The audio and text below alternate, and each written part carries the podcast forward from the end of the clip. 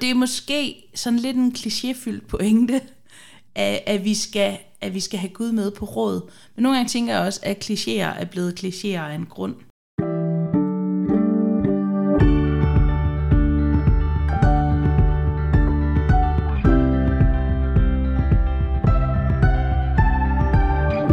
Velkommen til podcasten Bibelbreak.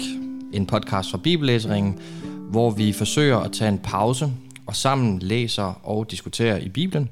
I dag sidder jeg over for Louise Høgel, som er teolog og underviser på Dansk Bibelinstitut. Velkommen til, Louise. Tak skal du have. Tak fordi du vil være med igen. Det vil jeg gerne. Vi øh, forsøger at tage den her pause og øh, dykker ned i, nogle tekster fra 1. Samuels bog mm. i dag. Og øh, vi er i gang med 1. Samuels bog, og du har været med i podcasten tidligere. Og øh, nu er vi nået til den sidste del fra kapitel 23 og frem. Så jeg vil starte med at læse teksten. David fik at vide, at filisterne havde angrebet Keila, og at de plyndrede tærskelpladserne. Der spurgte David herren, skal jeg drage hen og slå filisterne? Herren svarede David, drag hen og slå filisterne og befri Keila. Men Davids mænd sagde til ham, allerede her i Juda lever vi i frygt. Hvor meget mere så ikke, hvis vi går mod filistrenes slagrækker i Keila? Derfor spurgte David herren endnu en gang, og herren svarede ham, Drag til Keila, for jeg giver filistrene i din hånd. David og hans mænd drog så til Keila og angreb filistrene. Han bortførte deres kvæg og tilføjede dem et stort nederlag. Sådan frelsede David Keilas indbyggere. Dengang Akimeleks søn Ebiatar flygtede til David i Keila, havde han en efod med derop. Da Saul fik at vide, at David var kommet til Keila, sagde han, Gud har givet ham i hænderne på mig. Han har lukket sig selv inde i en by med port og slå. Så opbød Saul hele folket til krig for at drage til Keila og indeslutte David og hans mænd. Da David fik at vide, at Saul havde ondt i sinde imod ham, sagde han til præsten Ebiata, tag efoden frem. Og David sagde, Herre, Israels Gud, din tjener har netop hørt, at Saul har i sinde at komme til Keila og ødelægge byen på grund af mig. Da Keilas borgere udleverer mig til ham? Kommer Saul hertil, sådan som din tjener har hørt? Herre, Israels Gud, giv din tjener et svar. Herren svarede, han kommer dertil. David spurgte så, vil Keilas borgere udlevere mig og mine mænd til Saul? Og herren svarede, ja, de vil. Så brød David op sammen med sine mænd, de var omkring 600. De forlod Keila og drog fra sted til sted. Da Saul fik at vide, at David var undsluppet fra Keila, opgav han sit togt.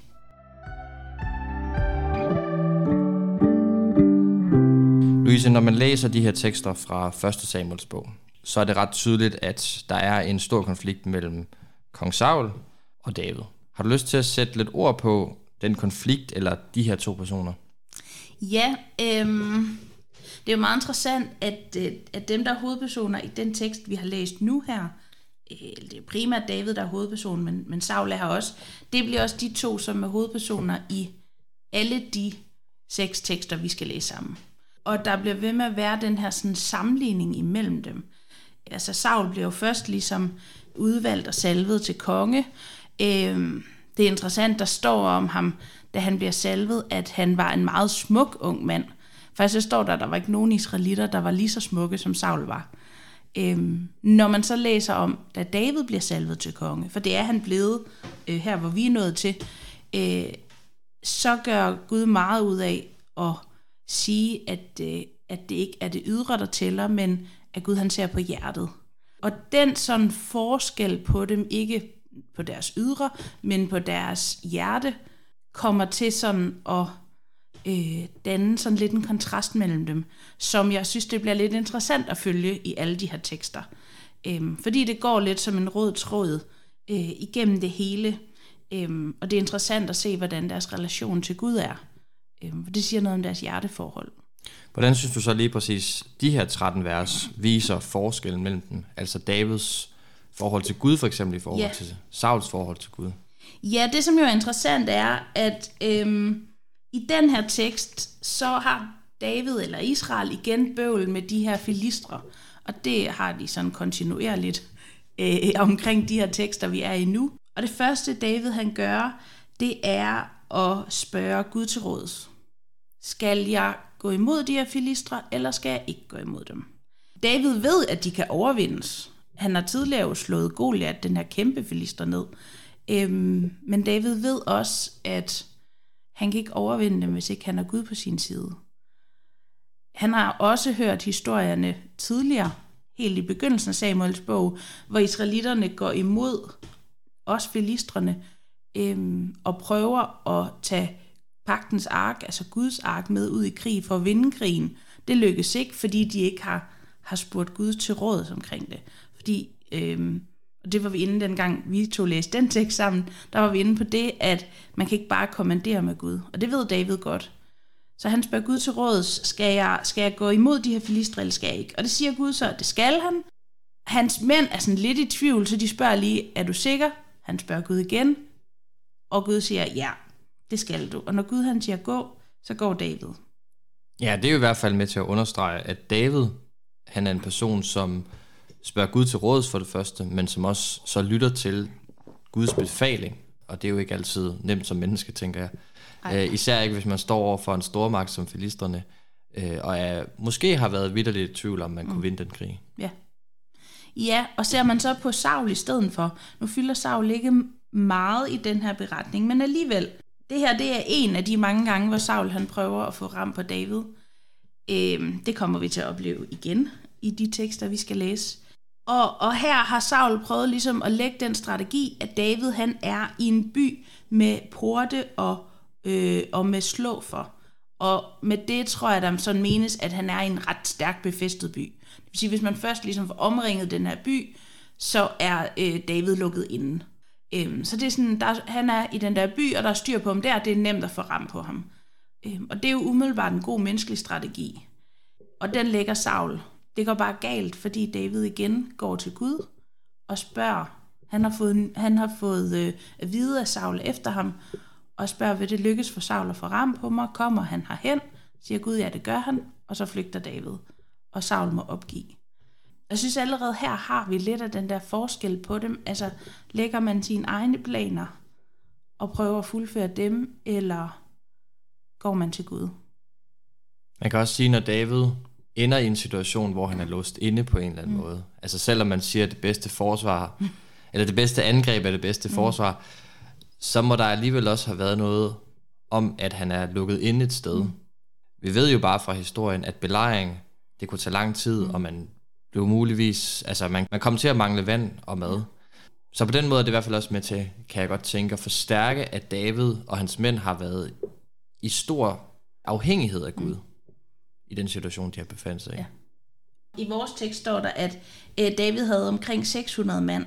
Andre steder læser vi om, hvor mange mænd Saul har. Ja. Øh, der er altså væsentlig forskel på, hvor mange de har. Sauls her er væsentligt stærkere end Davids. Det er Saul, der er konge. Det er David overhovedet ikke han er principielt bare en tilfældig mand, der har været herrefører, og som er en, en del af Israel, men han er jo ikke, han har ikke som sådan nogen magt. Tror du, der er en pointe i, at Gud ofte bruger både et lille folkeslag, men også så inden for det folkeslag, mm. en mindre gruppe, som står for en større magt. Tror du, der er en pointe i det? Ja, jeg tænker det for at understrege, at det er Gud, der handler. Øh, når Israel vinder i krig, så er det Gud, der sejrer, fordi Israel ikke har nogen specielt stor militær magt. Øh, når David står over for Saul, så er det Gud, der sejrer, fordi Saul måske egentlig havde den bedste strategi. Da David stod over for Goliath, så er det Gud, der sejrer. Og det, det, øh, det understreger han meget tydeligt. Louise, nu har vi været inde på det her med Davids forhold til Gud. Og i vers 9, så står der så, da David fik at vide, at Saul havde ondt i sinde imod ham, sagde han til præsten Ebiata, tag efoden frem. Ved du noget om den der efod? Ved du, hvad det er, eller hvad formålet med den er? Er det, er, er det et eksempel på, hvordan David han har tillid til Gud, eller er det mere, at han stoler på nogle andre ting? Ja, øhm, jeg skal være ærlig og indrømme, at jeg øh, har ikke dykket ned i den der efod sådan helt til bunds. Men øh, ham her Ebiata er, så vidt jeg forstår det, ypperste præsten. Og efoden er en del af ypperste præstens klædedragt. Øhm, det er også derfor, hvis man kan huske, måske et af de allerførste afsnit, vi lavede sammen sidste omgang, om Samuel. der øh, allerede fra dreng var han iklædt en lindet efod, stod der. Okay. Som tegn på, at han ligesom var øh, gjort klar til at skulle være præst. Øhm, den her efod er altså en del af præstedragten. Og på den er der øh, noget, man kalder urim og tumim, tror jeg det, som man udtaler det. Øhm, som er på en eller anden måde det, som ypperste præsten bruger til at spørge Gud til råds. Der bliver kastet lod øh, omkring Guds svar. Øhm, og det er ikke øh, sådan et udtryk for, at man slår plat og krone, sådan lidt tilfældigheder. Det er altså Gud, der ligesom svarer, men bruger det her øh, middel til det. Øhm, så det, at den her efod, eller den her klædedragt, er hos David, er udtryk for, at ypperste præsten er der, og også udtryk for, tror jeg, at øh, Gud er med David. Øhm, der er en grund til, tænker jeg, at ypperste præsten ikke længere er hos Saul. Hvorfor er han ikke sammen med kongen? Han er kommet til David. Ja, det er i hvert fald med til at understrege, hvor Guds indsatte præst mm. bør være. Ja.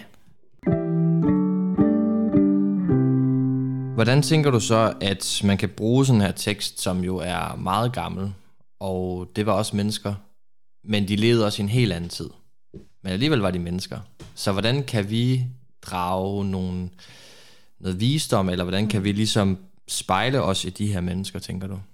Jeg tror godt, at vi kan lære noget af dem. Øhm, jeg synes også altid, når man læser de her tekster, at det er meget fremmedartet. Og som du siger, det er meget en anden tid, det er meget en anden kultur. Men faktisk alligevel tror jeg, vi kan lære noget af dem. Jeg synes i hvert fald, da jeg læste teksten, at det jeg kom til at tænke på, det var min, min sådan egen gudsrelation. Hvad er mit forhold til Gud? Øhm, prøver jeg at gå mine egne veje, eller, eller begynder jeg med at spørge Gud til råds, inden jeg begynder at lægge planer? Øhm, og det er jo ikke, fordi vi ikke skal lægge nogle planer, eller ikke skal gøre noget. David går også ud i krig. David han er meget aktiv, men han begynder bare med at spørge Gud, hvad synes du, jeg skal? Og det er måske sådan lidt en klichéfyldt pointe, at, at, vi skal, at vi skal have Gud med på råd. Men nogle gange tænker jeg også, at klichéer er blevet klichéer af en grund. Fordi der faktisk var noget vigtigt i dem, og det tror jeg, der er her. At jeg snyder mig selv, hvis jeg ikke hvis ikke jeg får Gud med på råd i det, øh, som, som jeg laver i min hverdag og i mit liv. Jeg har tænkt meget over, også i forhold til det, du siger med, at klichéer er blevet klichéer af en grund. Mm. At i mange andre aspekter af mit liv og af livet generelt, så har vi brug for gentagelser, og vi har brug for vaner. Og øh, i alle mulige andre aspekter af mit liv, så kan jeg nogle gange være overrasket over, at jeg har behov for få gentaget tingene, for at jeg husker det. Men det er som om nogle gange i mit åndelige liv, der har jeg en eller anden forventning om, at hvis jeg har hørt det en gang, så skal jeg ligesom kunne præstere det. Øh, jeg ser det meget som sådan en lineær udvikling. Og det tror jeg faktisk er forkert. Øh, så jeg synes, du har en meget stærk pointe i, at selvom det måske kan være en kliché, det her med, hvor er det egentlig, jeg lytter, eller hvem er det jeg egentlig, jeg lytter til, så er der en pointe i at få det gentaget fra Bibelen og fra mennesker, der udlægger Bibelen og fra gode mennesker omkring en. I virkeligheden tror jeg, det er en meget god pointe, også i forhold til de næste tekster, vi skal læse sammen. For der er nogle ting, der går lidt igen omkring Saul og David. Øhm, og vi skal lære flere ting om dem, og nogle nye ting om dem. Men der er også nogle pointer, som vi får igen og igen i den her sidste del af 1. Samuels bog. Ja, og det, det tror jeg, du har en god pointe i. Så lad os øh, slutte den her episode. Tak fordi du lyttede med. Husk, at du kan finde de tidligere episoder, som Louise har været med i, i Bible Break, men også øh, andre gæster på din foretrukne podcast-platform. Tak fordi du lyttede med. Vi lyttes ved i næste afsnit.